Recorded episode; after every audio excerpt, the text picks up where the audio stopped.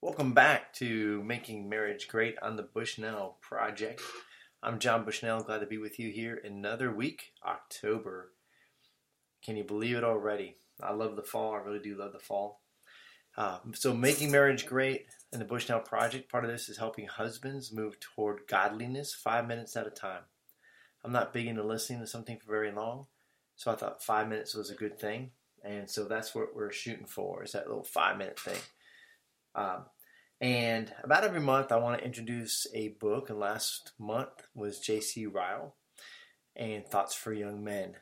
This this uh, this month, I'm be introducing one on ten questions. It's called Ten Questions to Diagnose Your Spiritual Health. Long title, um, but I'll say it often enough and put it in the script so you can see it by uh, Donald S.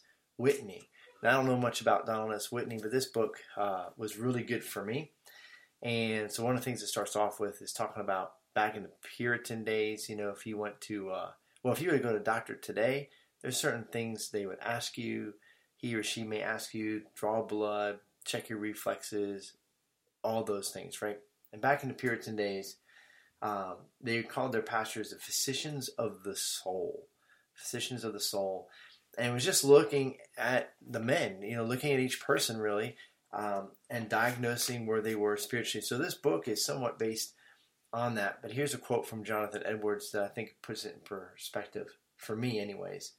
I love Jonathan Edwards. He was a great theologian here on American soil before it was the United States of America in Massachusetts. And he says this So holy desire, exercised in longings, hungerings, and thirstings after God and holiness is often mentioned in Scripture as an important part of true religion or true walk with God, right? So we should probably be thinking about that. And I don't know that it has to be hour long, quiet times, reading the word and things like that. Although I think sometimes that's exactly what it needs to be, is really getting into God's word. So I want to start by having a verse of the week, a verse of the day kind of thing. But I think mostly from here, we're going to look at a book every month. We're going to answer some tough questions, look at um, look at these ten questions to diagnose our spiritual health. We'll come back to these often, uh, so that we can move toward that Godward life that we that we all really want to be living. So here's the first part is do you thirst for God? Do you thirst for God? So some of you might start listening to this podcast because you heard, hey, this might help your marriage. And honestly, guys, it might help your marriage, but I hope more than anything it helps your relationship with God. Because here's the deal. If we really start to walk with God, our marriage will get better.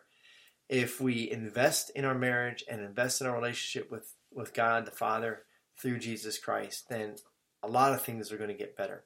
God is, I'm not into the health, wealth, and prosperity message at all. Don't hear me wrong. What I am saying is that when we invest in those things that are super important, like our marriage, like godliness, and going after God, that God honors that. He blesses that. And there may be some really rough roads ahead that are doable that you can get through because God is with you. I think a lot of people, they're in a marriage, they're in a good marriage, they stop investing in it. It seems to be doing well. They start investing in other things they're not really pursuing God. They're not thirsting after God. They're not hungry for God. And all of a sudden they wake up one day and they're on the road to divorce. So the reality, gentlemen, is that we need to at least do a self diagnosis of where we are spiritually. And one of the ways to do that is really to read God's word and see what is God's word saying? What is it saying to me? Am I able to listen to it and glean from it or read it? So if you're not a good reader like me, then listening to the Bible is a great thing. I think. I think you cannot listen to too much scripture, but it is good to chew on something, to chew on a scripture verse. So one of the verses that I love to chew on a lot is found in Psalms chapter 1. And it says, Blessed is man who does not walk in the counsel of the wicked, nor stand in the way of the sinner, nor sit in the seat of the mocker. But his delight is found in the law of the Lord, and on it he meditates day and night. And it talks about in this that everything he does prospers. So there you go. We should meditate on God's word. Find a scripture today, maybe that one, Psalms chapter 1. Dwell on that today dwell on that as you fall asleep tonight. Good night, guys, or have a great day. God bless you.